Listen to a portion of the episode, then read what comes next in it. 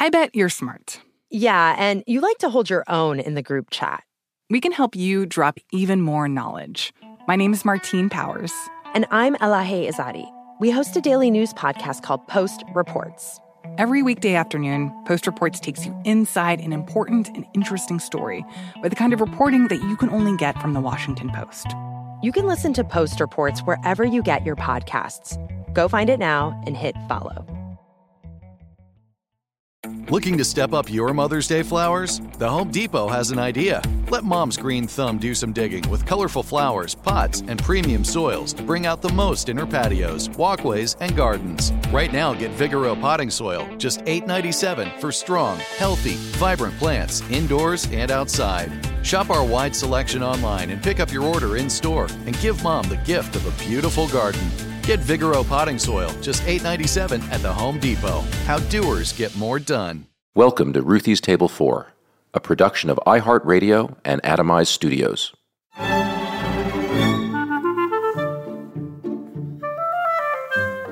Often, when a friend prepares you to meet their friend, it feels anxious. Will he like me? Will I like him? Do I need to pretend I do if I don't? When Jony Ive told me his closest friend, Brian Chesky, was joining us in southern Italy, I felt anxious about all of the above. And then he arrived, we sat together at lunch, started talking, and didn't stop, really, for the next five days. Now, I've never stayed in an Airbnb, but then again, Brian has never been to the River Cafe. But I've experienced the impact Airbnb has had on so many lives.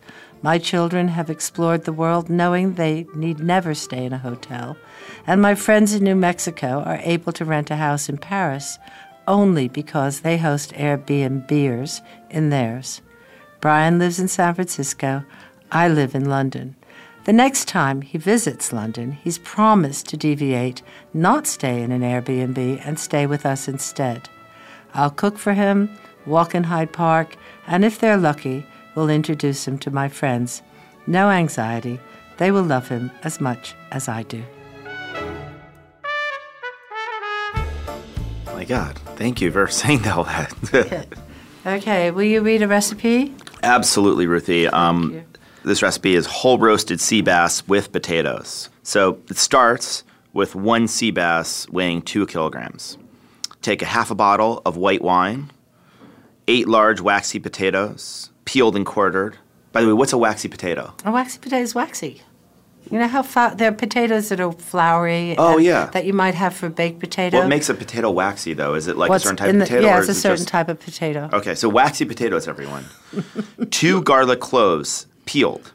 Two lemons, pieces with skin. Now, these are not waxy lemons. These, are, not waxy because these are you know what? we- lemony lemons. I could have even said Amalfi lemons, which Oh, we had Amalfi Amalfi lemons are lemons. really- Yeah, they're particularly good. And are those different types of lemons Yeah, or they just have. better? Yeah, Amalfi lemons have a very much thicker skin, and so they're really they're they really protects the juice. There's less juice, but it's better because it's got the Amazing. fine rind. A handful of fresh oregano. So once you have this, preheat the oven to 250 degrees Celsius, and then you boil the potatoes until cooked, then drain them. Add your lemon and herbs, pour over olive oil, and mix well. And once you do this, you put it in a roasting tray. You stuff the fish with the lemons, and then you season. You season it. Yeah, with salt and pepper Salt and pepper. everywhere, inside, outside. You Yeah. just just the more salt and pepper, the better. No, no, that's yeah. probably not true. Well, but kind of everywhere. Don't, don't don't be shy. Like Good, put don't the salt shy. and pepper in the inside, the outside, all the nooks and crannies. then you place the fish on top of your potatoes. Yeah. Your waxy potatoes. You're, right? And then on then you drizzle um, some olive oil and you roast in the oven for 20 minutes. yeah. 20, not 18, 20. Now you take your half a bottle of wine, you add it, you save the other half to drink, then you roast for another 15 minutes. So I'm cooking for 20. Yeah. Then I put a bunch of wine, Wine on it. on it, And then I do another 15 minutes. Good idea. Why do I do that? Because when you first do it, if you put it in the very beginning, the wine will kind of disappear. Ah. So if you put it in for the last 10 minutes, you'll still get the juices And what does from the wine fish. do? I mean, the alcohol burns, right? But it gives it a flavor. Or yeah, like it does. What Yeah, it just gives it another fruity, interesting, drier flavor that flavors And does it, we don't, it have to be some nice people, you know, wine the or can French just use, be, like, yeah, really, like, it has cheap? to be nice wine. The idea that you can use cheap wine for cooking is really not the right thing to do. It's better Really? to use a little bit less wine. It doesn't have to be expensive, expensive wine, but you want to be able to. You know, drink the wine that you would put in cooking. I don't, So- we don't like cooking wines. So we, we, so I think really important, everyone, to use nice wine. Unless you're drinking by yourself and you're sad on a Friday, you stick to nice wine. And then when it's ready, fillet the fish, and you serve with the potatoes and the juices from the pan. It's a very Italian way of cooking. You know. Very Italian is- way. When you say Italian way, what does that mean? Well, I think that you go for the ingredient. If you have a great sea bass, you don't have to do much to it. If you have a mediocre fish or a mediocre piece of meat or a mediocre vegetable, then you have to think of adding more things to I it, see. of cooking it longer, of doing this and doing that. But if you have a fantastic sea bass, then really what you want is a sea bass with lemon, with some herbs, and a bit of wine, and you're done. You know, oh, so Oh, wow.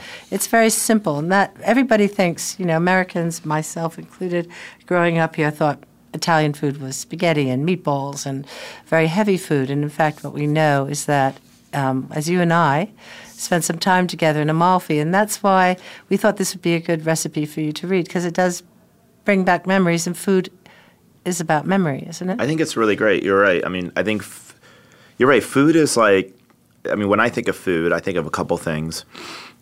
It's one of the only things in life that we consume that we need to survive. Number one. Number two, I think food is rooted in culture. And I also think you're right. Food is something you share. Maybe it's a primordial thing from 50,000 years ago and people were around a campfire eating and talking. And there's something about food, connection, family, conversation that all go together. So just tell me your early days of growing up in your home. Um, who cooked? What did you remember about being in the Chesky household and food? I think for me, I kind of had a foot in two different worlds of food growing up. On the one hand, you know, my parents are social workers. We were on the go. We were middle class, and we had a lot of like just quick to go things that probably, in hindsight, weren't that healthy. You know, going to like fast food and like kind of packaged foods. And then my mom would cook. My mom's Italian, and she would make very simple things, you know, pastas and um, you know really basic meats with like mashed potatoes and vegetables. You know, we try to make sure we have dinner every night together as a family. And then I have a lot of memories of like kind of holiday gatherings. It was really interesting. Christmas, Thanksgiving, Easter. The centerpiece of every one of those memories that I had was food hmm. there's something primordial in us that makes sense that you know there's we wa- I think we want to have a connection to things. I think one of the challenges of modern life is that we get abstracted from the things. And one of the things we get abstracted from is our food. I mean, fast food was like an amazing innovation at the time, but I think that like a lot of innovations many years later you look back and say, well, there's probably a price that we paid. But yeah, those were those were kind your of my grandmother? memories. You say you had a, a, an Italian grandmother Yeah. and a Polish grandmother I had an Italian grandmother and a Polish grandmother. uh, and grandfather. Did did they cook? And did they cook the Not food of really. their homes? my uh, grandmother on my mom's side cooked, and I think she was pretty good. My grandmother was Polish, my dad's mother, and she actually lived with us. And she would help cooking. Like I remember peeling the potatoes with her and stuff like that. Were But they waxy? I'm still trying to understand. I think they were waxy. They didn't crumple, right? Like you know those flaky. Like a baked potato. It's Yeah, no, they did- yeah, Very, yeah, they were kind of- Yeah, there's floury and there's. They were kind of wet. Yeah. Wet yeah. is waxy, or is Yeah, wet not yeah, waxy? wet. Well, wet is more. Wet, might be more towards the waxy because the baked The potato moisture. is very dry. but it, if you're going to boil a potato, waxy potatoes sound better than I wet think- potatoes. I want to open a restaurant. I'm gonna call it Wet Potato. Ladies and gentlemen, welcome to Wet Potato. We're just down the street from River Cafe. Sounds like it's music, music band. Ladies and gentlemen, please welcome to the stage The Wet- Wet Potato.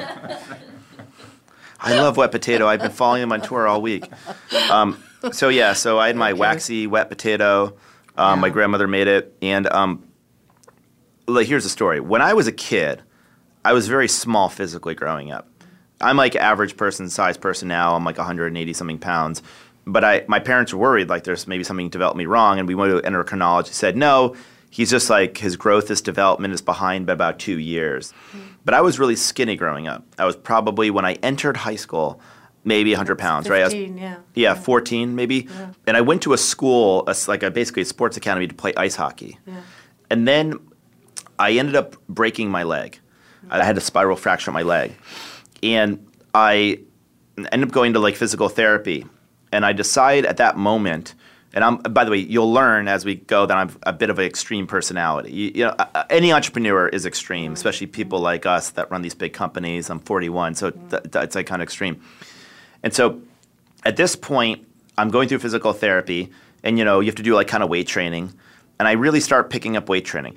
And at this point, the context you need to understand is my body had controlled my life because I was small, I was skinny. I was kind of like, felt like my body was limiting my options in life. And I kind of knew at this point, I'm 16, that I'm not going to be a professional athlete. But I just, I had this thought. It was really interesting. I said, if I can control my body, I can control my life. I'm sure I didn't say it so eloquently or simply. Mm-hmm. Mm-hmm. That was a thought. So I decided when I was 16, I said, I'm going to become one of the most muscular teenagers in the country by the time I'm 19. And I picked up bodybuilding. And that began a unique relationship for mm-hmm. food, a relationship that was about health, but certainly more utilitarian than enjoyment. And in two and a half years, I went from 100, probably 25 pounds to maybe 195 pounds. I ended up competing in what we would now Just call pure muscle, just pure muscle. That is. yeah, That's well, just- 195 was like probably decent muscle, and then I cut back down, and I competed in what you know was basically the the teenage Mr. America. It was called NPC, Teenage Nationals, and Collegiate Nationals, and bodybuilding. And so I had this very weird duality, where I went to like a private school, a junior year, kind of a military bend school. So it was a private school where I had to like dress in cadet gear and do drill with rifles and all weight training. Then I go to public school the next year. It was all cliques, public typical public high school. And then the following year I go to RISD art school. Hmm. And by the time we get to art school, I am now competing at a national level in bodybuilding. And I would walk around campus with half a dozen hard boiled eggs. And I would open the plastic and the eggs would stink up the entire room and I would eat these hard-boiled eggs one at a time and everyone in the class was like staring at me. I would pro- I, there were, I would have as many as like 18 egg whites a day. I would even drink the egg whites. I was going to ask you about eating egg whites because Yeah, I would get is pasteurized egg whites and I would just drink them. Yeah. It sounds kind of gross, unappetizing, but it really had a profound effect on me because I started to realize what I ate affected how I felt. And that's when I really started appreciating food in a very deconstructed way mm-hmm. Of these building blocks. Rather just- than deliciousness. no, no. They, I, I mean, I, there was a, there was a saying growing up: if it tastes good, it's bad for you. If it tastes bad, it's good for you. And that was the motto I had growing up. Ooh, okay. Probably again, this is like super countercultural to your No, it's okay. podcast. It's okay. No, because I. Think I don't believe that anymore, but Yeah. that was certainly how I grew up.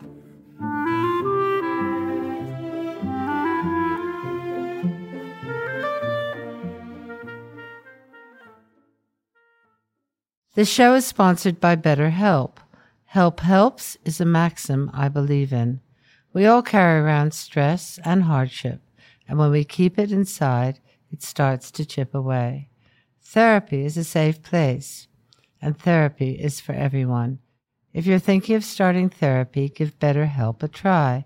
It's entirely online, designed to be convenient, flexible, and suited to your schedule. Just fill out a brief questionnaire to get matched with a licensed therapist and switch therapists anytime for no additional charge. Visit betterhelp.com slash Ruthie today to get 10% off your first month.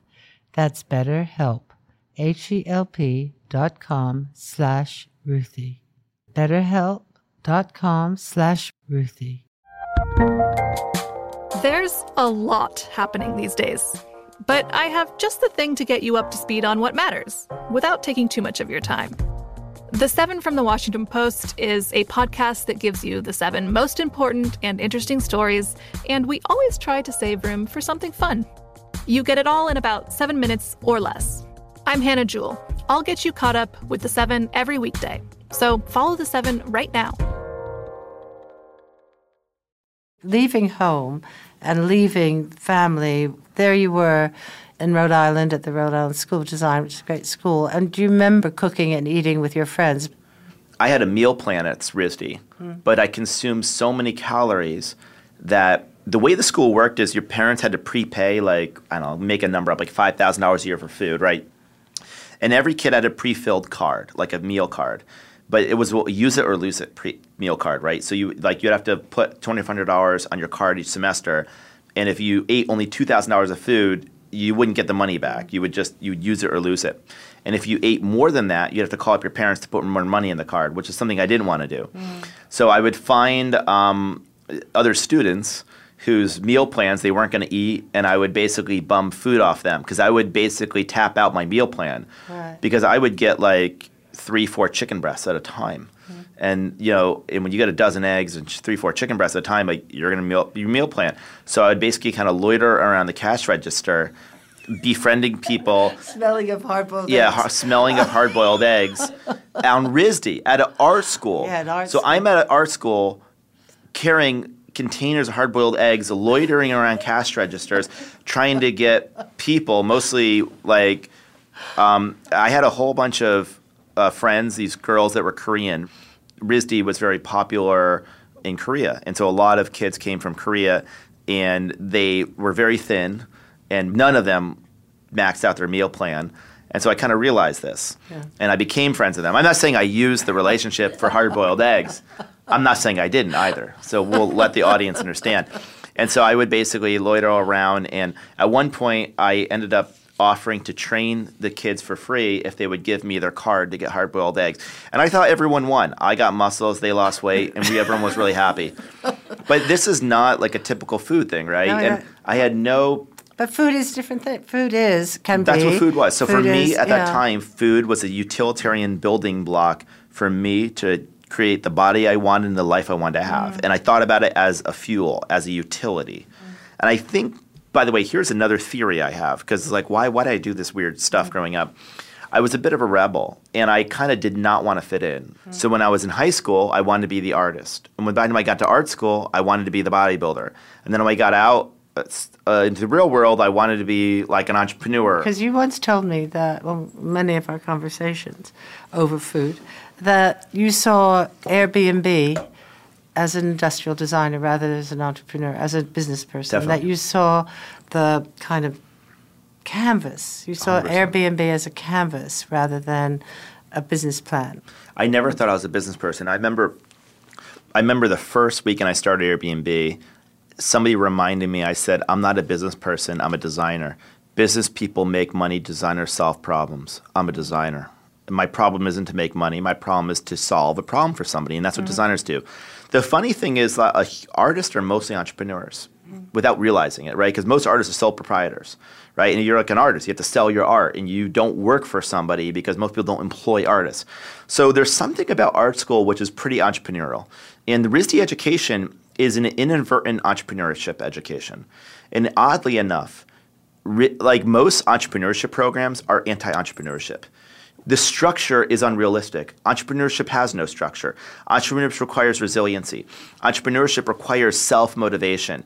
And like there are best practices. I've done like I went to Y Combinator, but like RISD, like one of our assignments was you get a piece of cardboard and you say you have to build a bridge, like a three foot bridge with this piece of cardboard, and whoever's bridge can hold up the most amount of bricks across two tables win.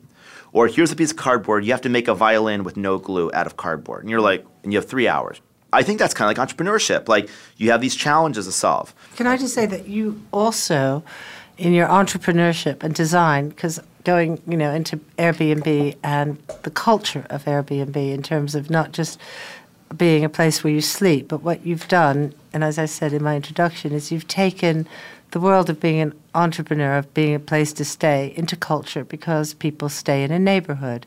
They shop for food. I always say that when you, you know, when you visit a city, the first thing you should do is go to the market. I love because, that. You know, that because the market tells you about the people who live there, the food that's in season, the ingredients they have. And, it, you know, a market in London will be different from a uh, market in Venice, which will be different from one in Singapore and one in Tokyo. And that tells you about the culture. And I think what you've been talking about, you know, that you are combining entrepreneurship with culture, aren't you? Is that what I you? think so. What I mean, Ivy was saying. Go on, Ivy. You tell them about staying in an Airbnb, and you go to the kitchen, don't you? You go and see what the kitchen's going to be like. Yeah. Or the, we were talking about the thing that I like with Airbnb is that you can use the locals' guides, the host guides, and so I think it's like it was reinventing how you're a tourist, right? Because rather than going to the tourist spots, you can be like, okay, where are people actually eating, and how how can I imagine myself living here? and what would my life be like?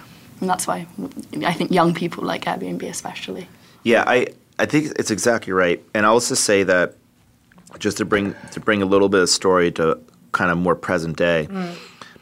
Until I started Airbnb, I didn't travel very much, and I did not have a passion for traveling when I started Airbnb. And actually, I, here's the other thing: I did not I did not start Airbnb as a traveler. I started as a host. So Airbnb has guests and hosts, travelers, and people hosting those travelers. And I wasn't a traveler, I was a host. Mm-hmm. Airbnb started because my roommate and I couldn't afford to pay rent. We turned our house into a bed and breakfast. We didn't have any beds. We inflated through air beds. We called it airbedandbreakfast.com. Okay. So I started as a host. And I didn't really have a big desire for traveling growing up, but I will, because I wasn't exposed to a lot of it. Now I love traveling. But at the time, I remember once a year we would travel. My mom was a social worker, and there was an annual conference that she had to go to, and so she'd get a flight and a hotel room. And my family realized this is a really good racket. We can basically freeload off her and get a free vacation every year. And so would that we, be in the United States or abroad? Always in the United States. So my first time on the airplane was 7 mm-hmm. We went to St. Louis because mm-hmm. she had a conference there. Do you remember the food when you traveled? I have more memories of eating while traveling than not traveling. Funny enough, I have more memories just traveling in general. I remember somebody once a few years ago came up to me and said, Brian, I use Airbnb because I want my life to seem longer. And I said, What does that mean? Yeah. He said, The thing I notice about my life, and I realize about myself, is we generally don't remember our routines. Mm. To give you an example, I probably rode the school bus, I don't know, 12 years, from 5 to 17. And I can't remember 2,000 times. The memory of me being on a school bus, I had maybe six, seven, eight faint memories. But I remember every trip I took. I remember the trip to St. Louis, the trip to Dallas, the trip to Seattle, the trip to Chicago. And so, what I learned and what he told me is that when you travel and you have distinct memories, and when people say time go by quickly, I think one of the reasons they're saying that is because they're falling into routine. Some routine's really good, but you got to be careful about your routine being so much that your memories collapse, and then one day you wake up and your life has kind of passed you by. And there's so much of the world. And so I think a great way to remember the world is through travel. I hope to live in a world where the, I, the word travel and the idea traveled almost dissolves into our idea and it blurs with living.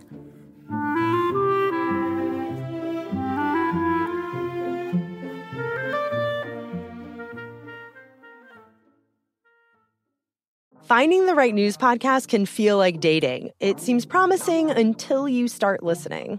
When you hit play on Post Reports, you'll get fascinating conversations and sometimes a little fun too. I'm Martine Powers. And I'm Elahe Izadi. Martine and I are the hosts of Post Reports. The show comes out every weekday from the Washington Post. You can follow and listen to Post Reports wherever you get your podcasts. It'll be a match, I promise. Right here, right now. Find your beautiful new floor at Rite Rug Flooring.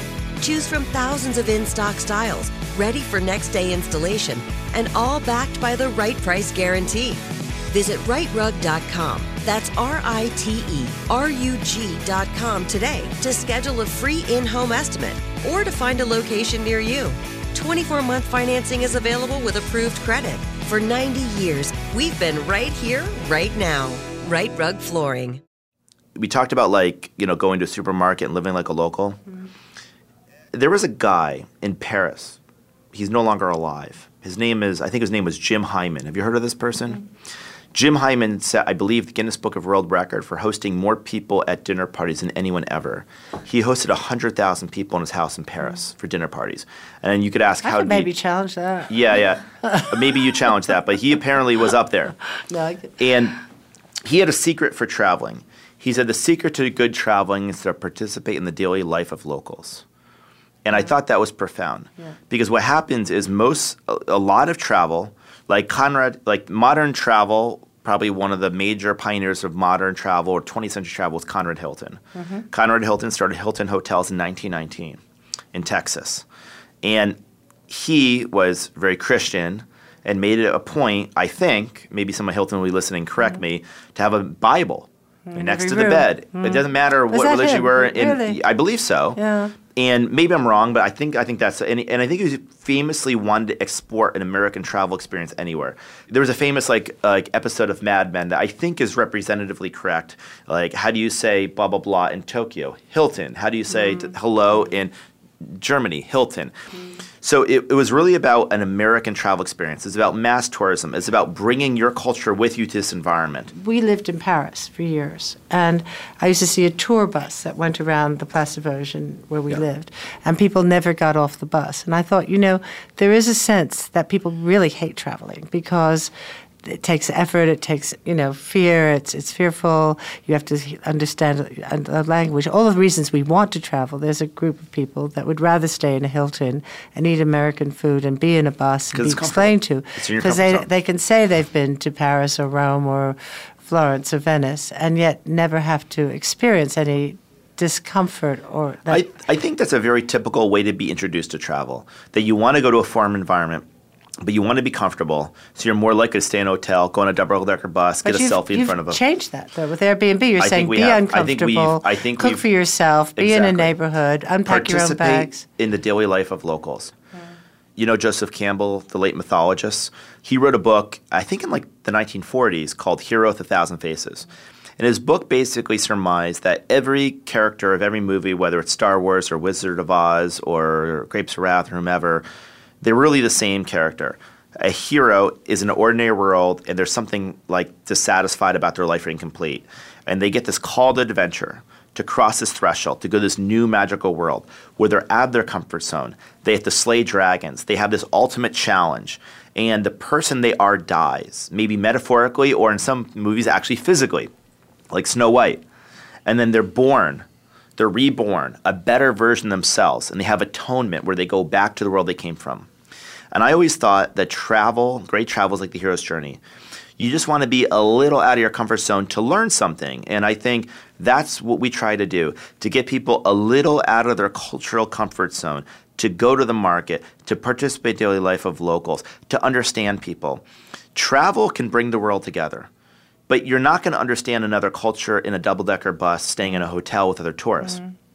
You know, I'll give you a funny story people sometimes come to San Francisco and describe what San Franciscans are like.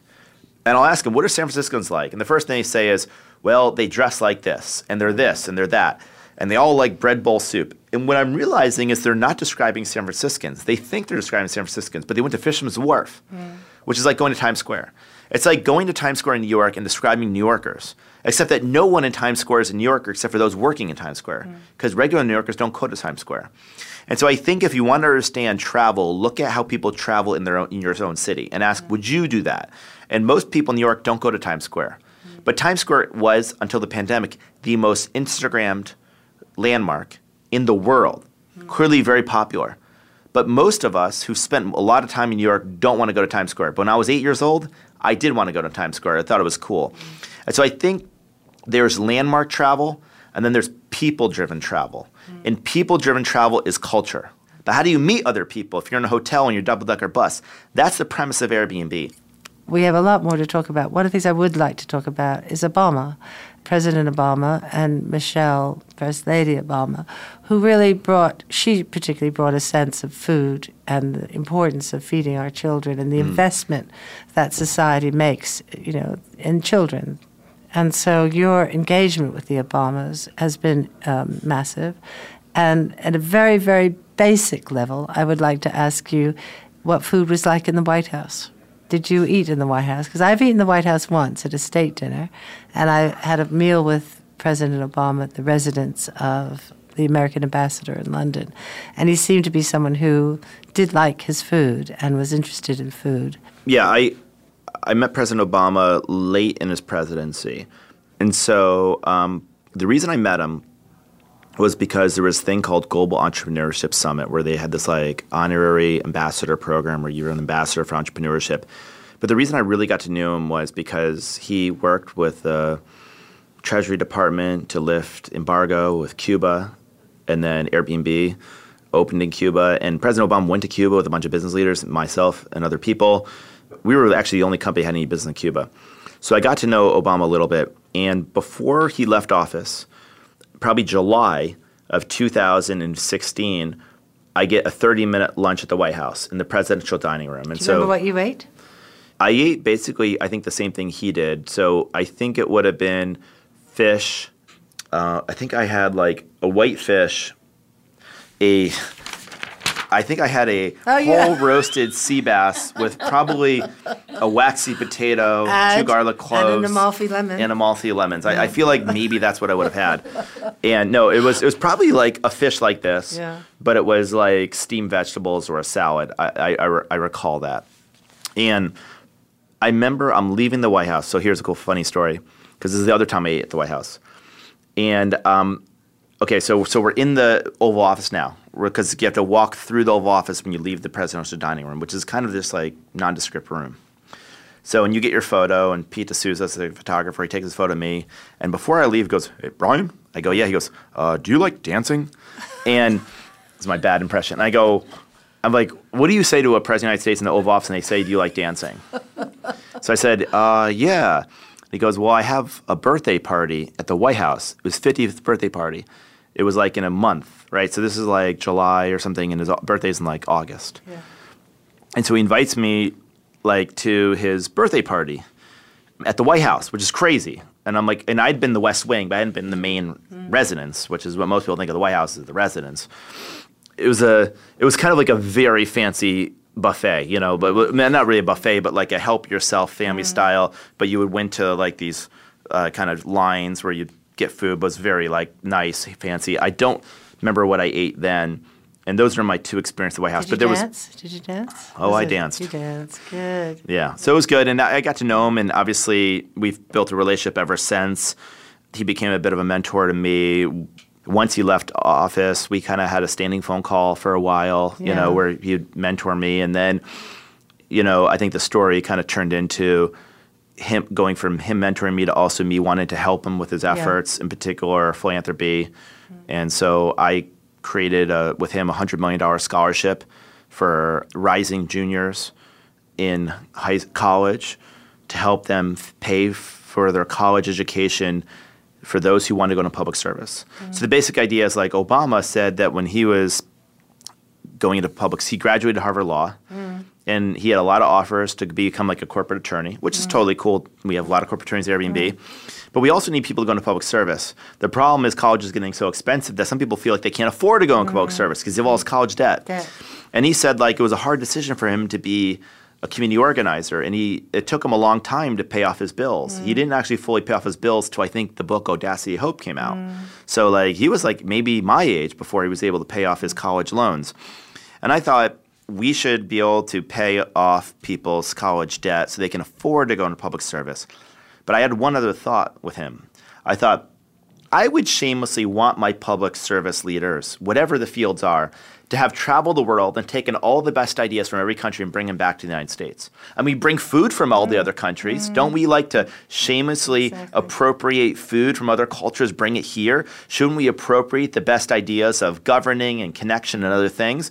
And so we had a travel component where it would be a 10 year travel scholarship. So we'll pay off your college loans and we'll pay for 10 years of travel, including between your junior and senior Ten year. years of travel. $2,000 a year for 10 years, $20,000.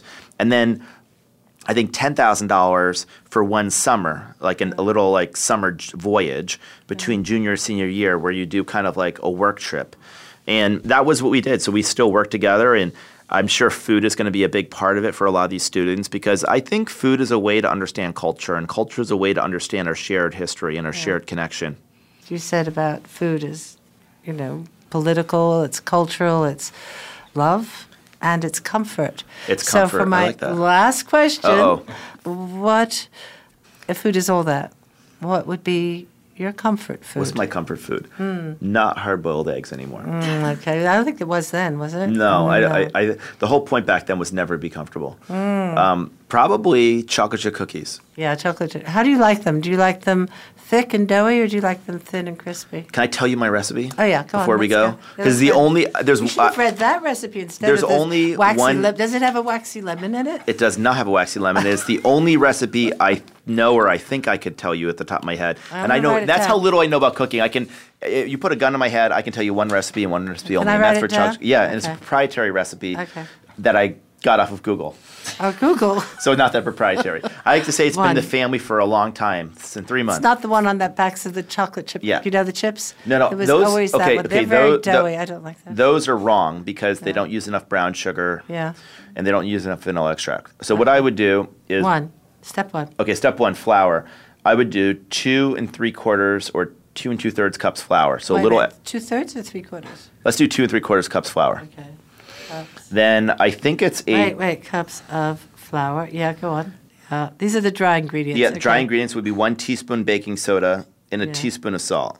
Okay, then you got your sugar, which you mix your wet. So here's the key. This is where it gets interesting. Okay. So one and a quarter cup of light brown sugar. What about the dark brown?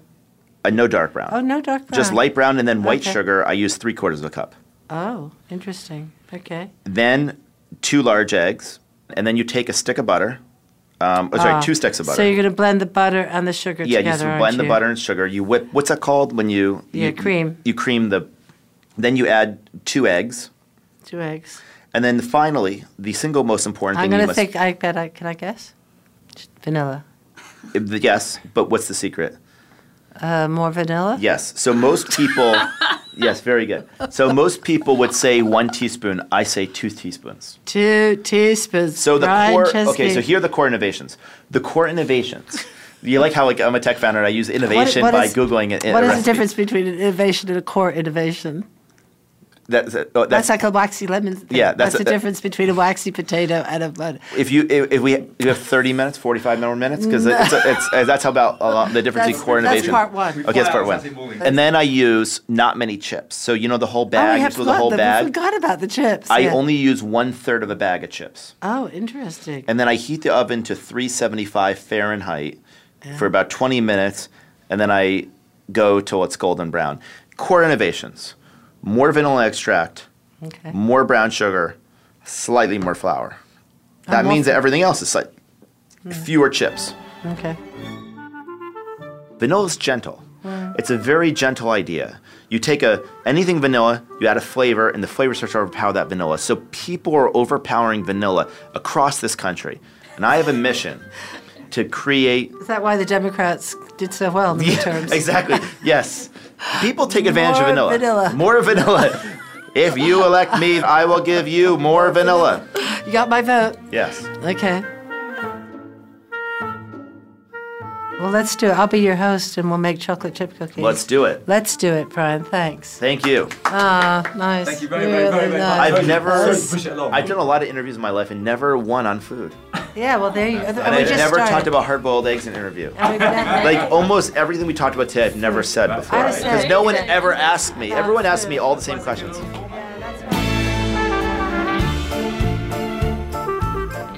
The River Cafe Lookbook is now available in bookshops and online. It has over 100 recipes beautifully illustrated with photographs from the renowned photographer Matthew Donaldson. The book has 50 delicious and easy to prepare recipes, including a host of River Cafe classics that have been specially adapted for new cooks. The River Cafe Lookbook Recipes for Cooks of All Ages.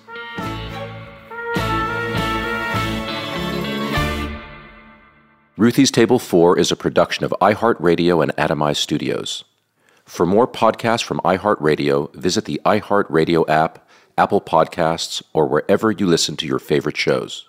This show is sponsored by BetterHelp. It's a simple truth. No matter who you are, mental health challenges can affect you, and how you manage them can make all the difference. That's why everyone should have access to mental health support that meets them where they are and helps them get through. BetterHelp provides online therapy on your schedule. It's flexible, simple to use, and more affordable than in person therapy. Connect with a licensed therapist selected just for you. Learn more at betterhelp.com. That's better, H E L P dot com. Right here, right now. Find your beautiful new floor at Rite Rug Flooring. Choose from thousands of in stock styles, ready for next day installation, and all backed by the right price guarantee. Visit riterug.com. That's R I T E R U G.com today to schedule a free in home estimate or to find a location near you. 24 month financing is available with approved credit. For 90 years, we've been right here, right now. Rite Rug Flooring.